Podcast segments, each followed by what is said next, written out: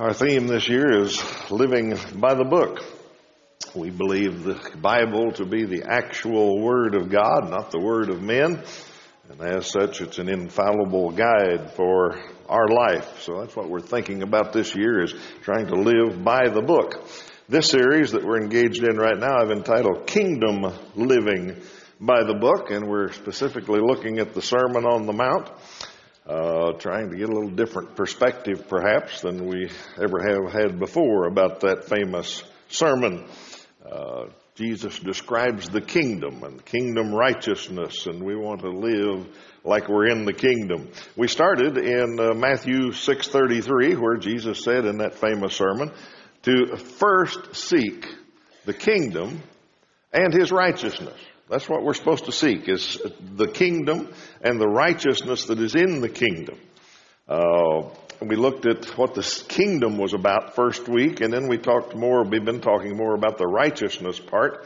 Uh, last time we were together, we talked about show and tell religion. Because one thing that Jesus pointed out was that the Pharisees and the teachers of the law and all of those practiced show and tell religion. They loved to show off their religion. It was all about the outside.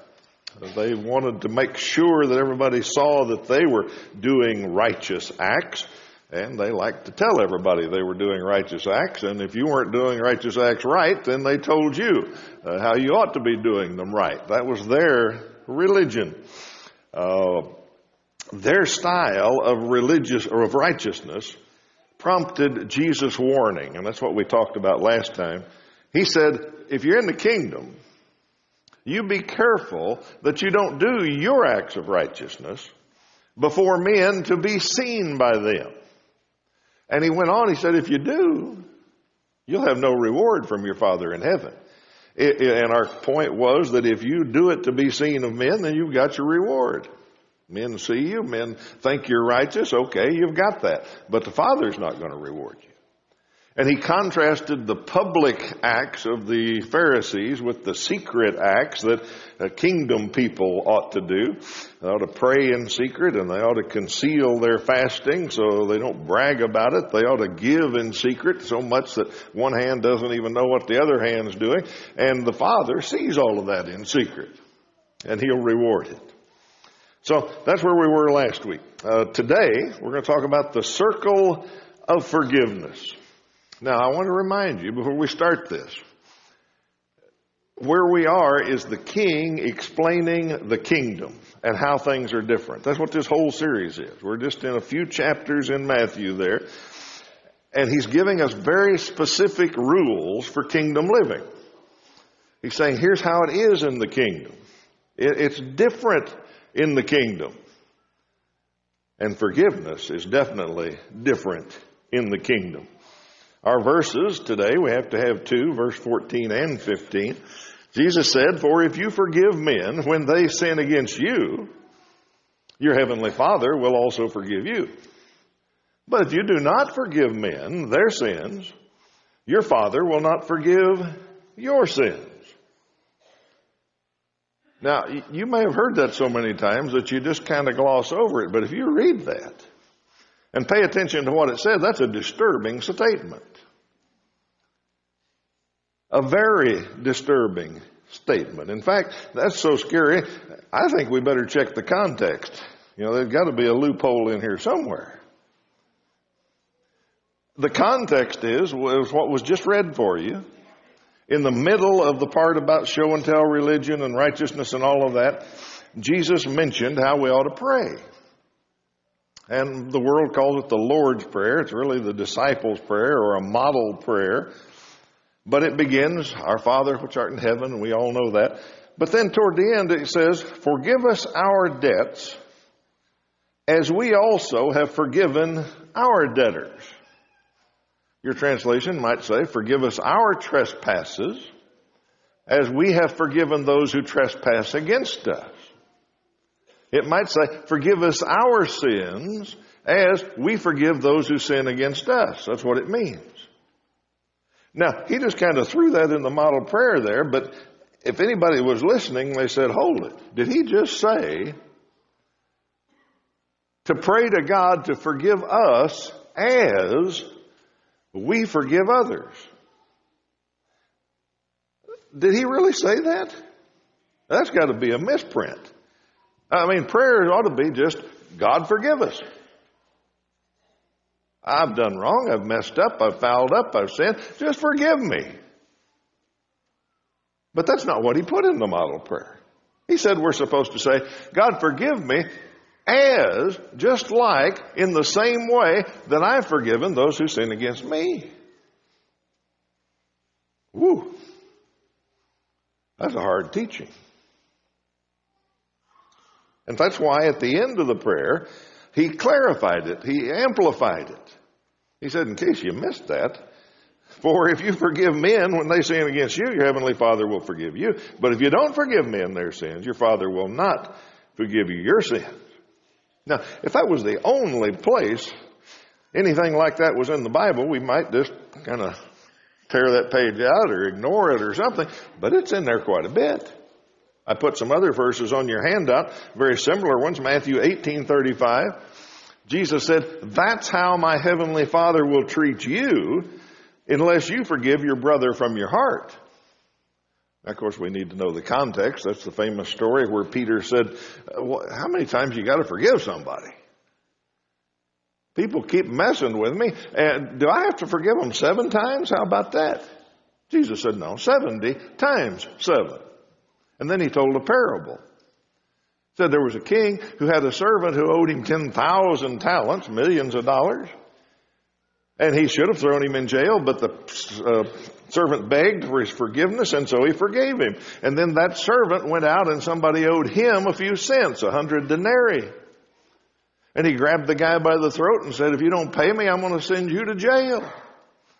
And the king heard about it and said, Hold it, that's not the way it works. if you can't forgive those who owe you a little something, I can't forgive you, you're going to jail. And then Jesus said this This is how my heavenly Father will treat each of you unless you forgive your brother from your heart. Mark 11, verse 25 and 26 says, When you stand praying, when you're in the synagogue, when you're on the street, when you're in church, and you stand praying and you realize that you hold something against someone, you forgive them. Why? So that your Father in heaven may forgive you your sins. And Luke 6:36 says be merciful just as your father is merciful. So that teaching, this circle of forgiveness is all through the, the gospels in the New Testament. Now there's a little problem with this and we're going to take a little side road and figure it out. All of that sounds like forgiveness is conditional. He'll only forgive us if we forgive others. And I thought you know, we've preached about grace and salvation and all that. And I thought that He forgave us because of His grace. I thought that His grace was unconditional. His love's unconditional. That's what grace is. And if grace is conditional on me being perfect, then it's a little less amazing, isn't it? It's not amazing grace anymore. Well, that's why we set the stage in lesson number one. We said, here's what's happening in Matthew 5, 6, 7 in there. Jesus sat down and explained the kingdom to people. Radical teaching. Stuff they weren't used to. They didn't understand it. They, they worshiped the way the Pharisees taught them and all of that. And Jesus sat down and he said, here's the way it is in the kingdom. So he's talking to people about the kingdom. The king is explaining the kingdom. Let's make sure we understand who he's talking to. I put a diagram on there. There's two worlds. There's two kingdoms. There's the earthly kingdom, the world, where the pagans and the alien sinners and people that don't belong to God, they're not his children in the sense that he hadn't adopted them yet. They live in the world. There is the kingdom where the saved lived, where his children live. In the kingdom, we are saved, we are under grace, we are walking in the light. Two different kingdoms. Jesus is explaining to them in Matthew 6 what it's like in the kingdom. Now, if you live in the world, His message of grace comes to you and says, I love you. If you trust me, if you trust in my son, if you believe in him, I will forgive your sins. I will take you just as you are. And that's why we sing that as an invitation song. Just as I am, I can come to Jesus. I may have unforgiveness in my life. I may have all kinds of sins. I may have done horrible things. I may be, I may have done horrible things yesterday. But I may come just as I am if I trust in His Son and He will save me. But when I am in the kingdom, kingdom living is different. It's a matter of the heart. You remember that? In the kingdom, the heart of the matter is a matter of the heart. In the kingdom, we realize because I've been forgiven, I forgive. I'm like that servant. If he's forgiven me millions of dollars, I can't walk out and choke a guy for a quarter. If I've been forgiven, I am merciful as my Father was merciful to me. That's the way it works in the kingdom.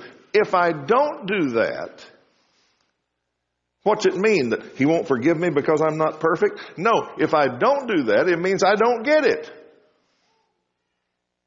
It means my heart isn't walking in the light.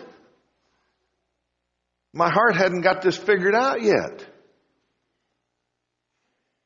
I'm not kingdom living. So that's what he's talking about. In the kingdom, when you're in there, yes, you forgive people. And if you don't, you got a heart problem. If you don't, you're not walking in the light. You're not functioning in the kingdom. He can't forgive you if you let that get in your way. Two different places here we're talking about.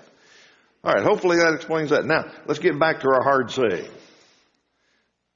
If you forgive your people who sin against you, he'll forgive you. If you don't, he won't.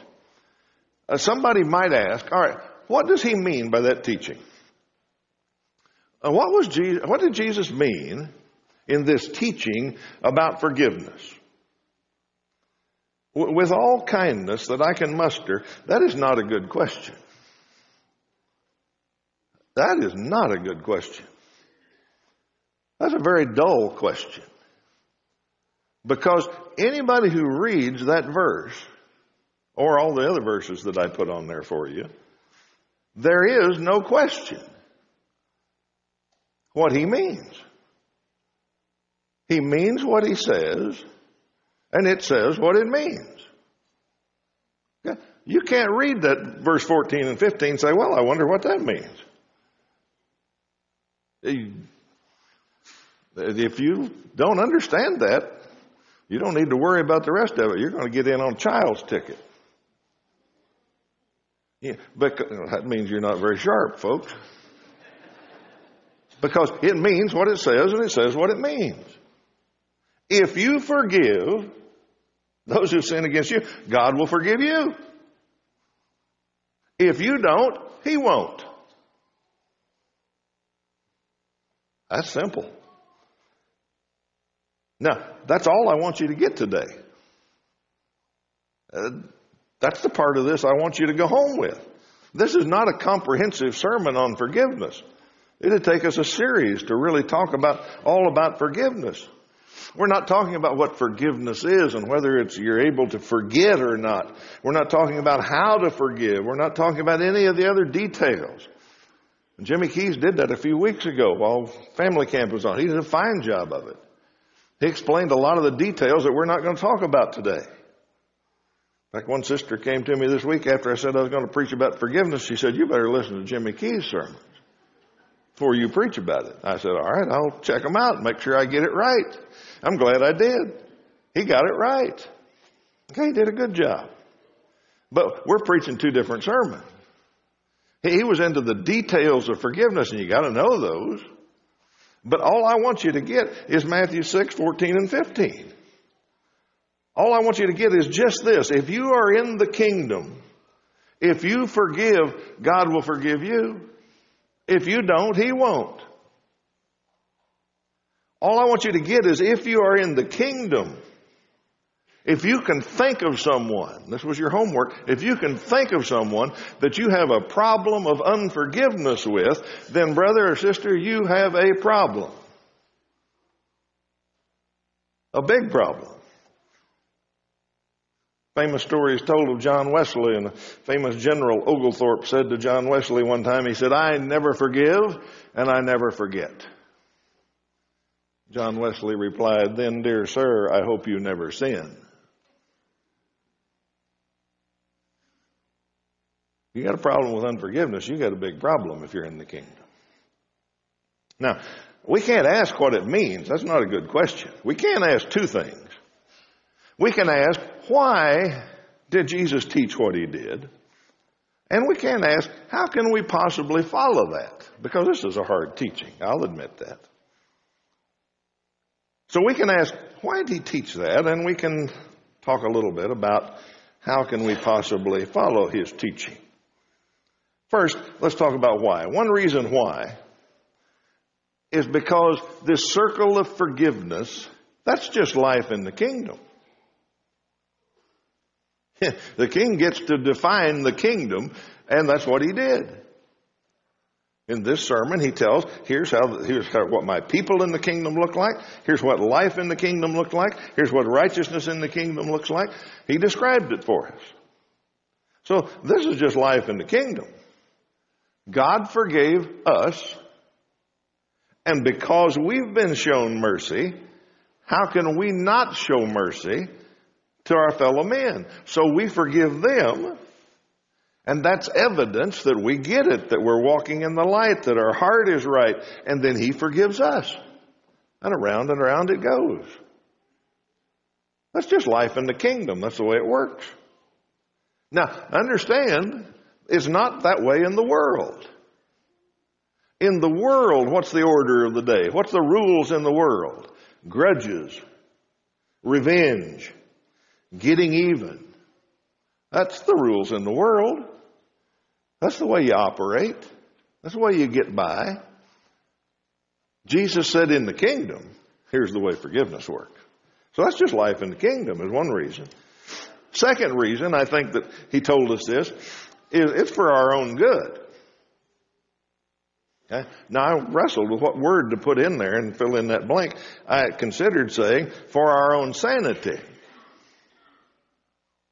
I thought about putting in there for our own mental health. And then I thought, no, that leaves out physical health, and unforgiveness even affects physical health. The point is, unforgiveness eats you up. Bitterness destroys the soul. Holding on to something, not forgiving somebody will eat you up. It'll mess your life up. Lewis Smedes wrote about forgiveness and he said this, to forgive is to put down your 50 pound pack after a 10 mile climb of a mountain. To forgive is to fall into a chair after a marathon. To forgive is to set a prisoner free and discover that that prisoner was you.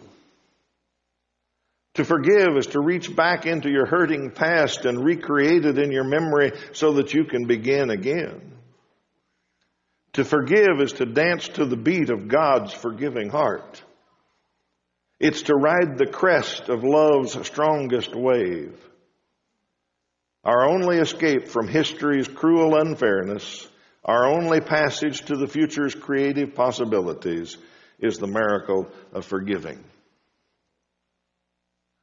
Jesus taught this about forgiveness because that's the way it is in the kingdom, but also because it's good for us.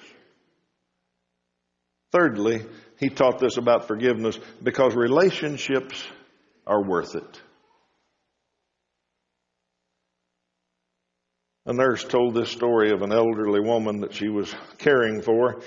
They had talked about all kinds of things, about family and lots of things in life. And finally, a deep hurt had surfaced in this woman, and she talked about it. She said, I'll never forgive him I told him I will never forgive him. Then she explained to the nurse how her brother had come to the hospital bed and accused her of taking more than her share of the family heirlooms when her mother had died. And he spoke about different things that they had taken and split up at the settlement. But he enlisted a number of things that she had taken that he didn't think was fair, and he ended with the berry spoon. He said, I want the berry spoon. For 40 years, since their parents had died, he had hidden his feelings, and now they erupted. And she was hurt and angered. She said, I'll never forgive him. She said, It's my spoon. It was given to me. And he's wrong. And I'll never forgive him.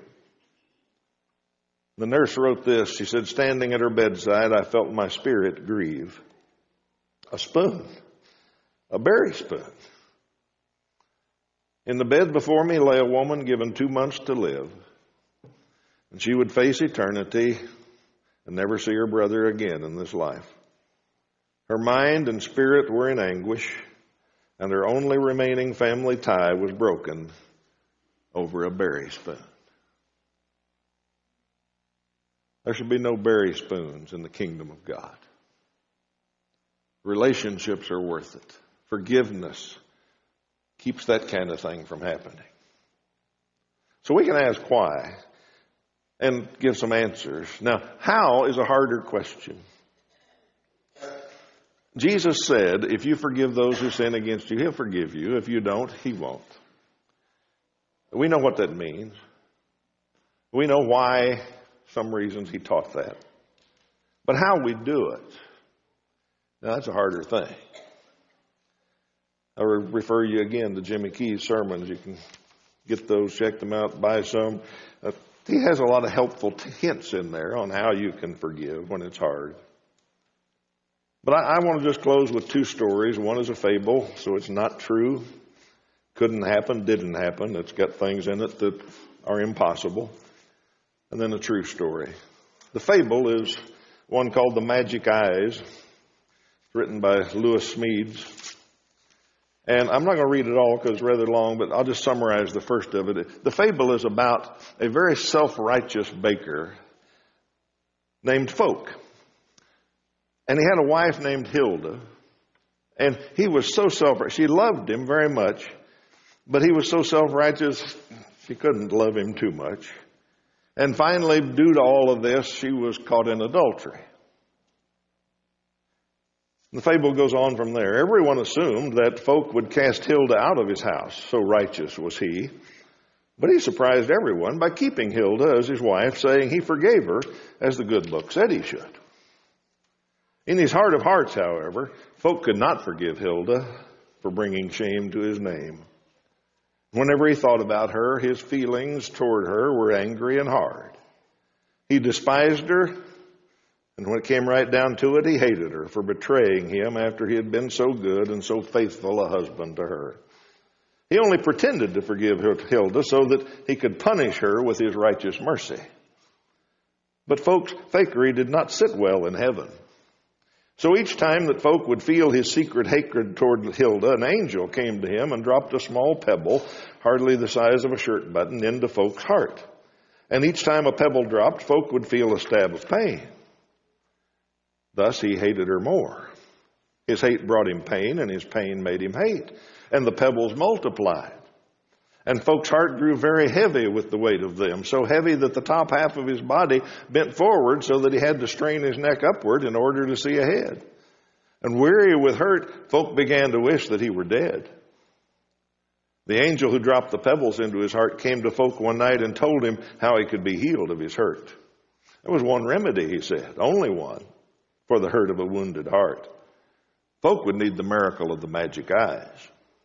He would need eyes that could look back to the beginning of his hurt and see Hilda not as a wife who betrayed him, but as a weak woman who needed him. Only a new way of looking at things through magic eyes could heal the hurt flowing from the wounds of yesterday. Fouke protested. Well, nothing can change the past, he said. Hilda is guilty the fact that not even an angel can change. Yes, poor hurting man, you are right, the angel said. You can't change the past. You can only heal the hurt that comes to you from the past. And you can heal it only with the view of the magic eyes. How can I get the magic eyes? pouted Fouke. Only ask. Desiring as you ask, and they will be given you. And each time you see Hilda through your new eyes, one pebble will be lifted from your aching heart. Fouke could not ask at once, for he had grown to love his hatred. But the pain of his heart finally drove him to want to and to ask for the magic eyes that the angel had promised. So he asked, and the angel gave.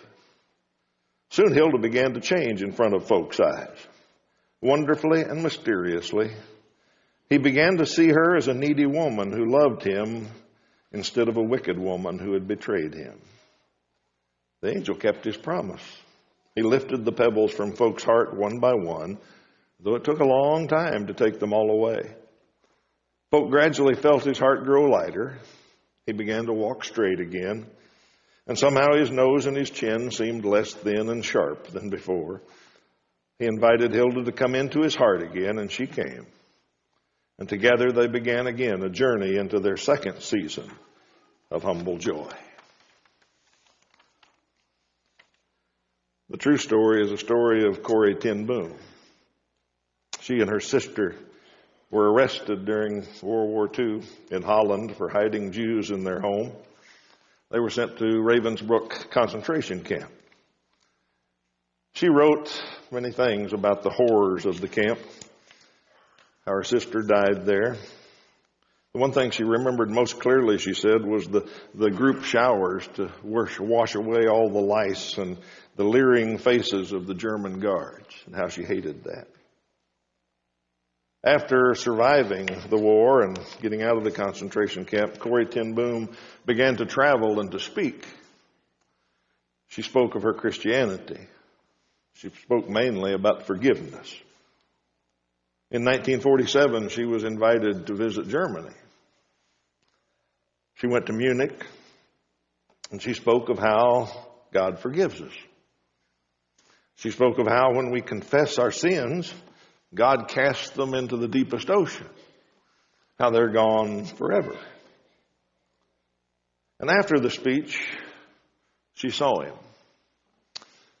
Balding, heavy set man in a blue uniform, in a gray overcoat and a brown hat and he was working his way toward the front of the audience. She said, One moment I saw the overcoat and the brown hat. The next, a blue uniform and a visored cap with the skull and crossbones. It came back with a rush. The huge room with its harsh overhead lights, the pathetic pile of dresses and shoes in the center of the floor, the shame of walking naked past this man I could see my sister's frail form ahead of me, ribs sharp beneath the parchment skin. And now he was in front of me, his hand thrust out. A fine message, Fraulein. How good it is to know that, as you say, all our sins are at the bottom of the sea. And I, who had spoken so glibly of forgiveness, fumbled in my pocketbook rather than take that hand. He wouldn't remember me, of course. How could he remember one prisoner among those thousands of women? But I remembered him and the leather crop swinging from his belt. I was face to face with one of my captors, and my blood froze. You mentioned Ravensbrück in your talk, he was saying. I was a guard there. No, he didn't remember me. But since that time, he went on, I've become a Christian. I know that God has forgiven me for the cruel things I did, but I'd like to hear it from you as well. Fraulein, again, the hand came out. Will you forgive me? And I stood there. I, whose sins had been forgiven again and again, and could not forgive. Betsie had died in that place. Could he erase her slow death simply by the asking? It couldn't have been many seconds that he stood there, hand held out, but to me it seemed hours as I wrestled with the most difficult thing I ever had to do. For I had to do it. I knew that. The message that God forgives has a prior condition that we forgive those who have injured us. If you do not forgive men their trespasses, Jesus says, neither will your Father in heaven forgive your trespasses. I know it, not only as a commandment of God, but as a daily experience. Since the end of the war, I had a home in Holland for victims of Nazi brutality. And those who were able to forgive their former enemies were able to return to the world and rebuild their lives, no matter what the physical scars. But those who nursed their bitterness remained invalids. It was as simple and as horrible as that. And still I stood there with the coldness clutching my heart. But forgiveness is not an emotion. I knew that too. Forgiveness is an act of the will, and the will can function regardless of the temperature of the heart. Help, I prayed silently. I can lift my hand. I can do that much. And you supply the feeling. And so woodenly, mechanically, I thrust my hand into the one stretched out to me. And as I did, an incredible thing took place. The current started in my shoulder and down my arm and it sprung into our joined hands. And then this healing warmth seemed to flood my whole being, bringing tears to my eyes. I forgive you, brother, with all my heart. For a long moment, we grasped each other's hands, the former guard and the former prisoner. I had never known God's love so intensely as I did then. Next time we're together, we'll talk about telling the truth. But I want to close by reminding you that kingdom rules aren't just for Pharisees. Kingdom rules have to be applied here.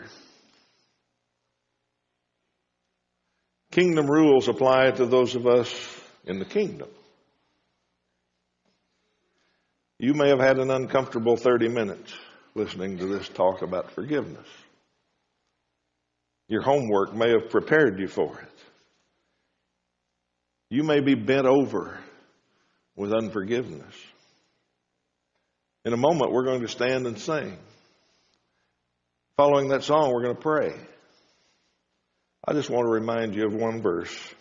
Jesus said, When you stand praying, if you hold anything against anyone, forgive him so that your Father in heaven may forgive you your sins. If you need to come this morning, come. Let's stand and sing.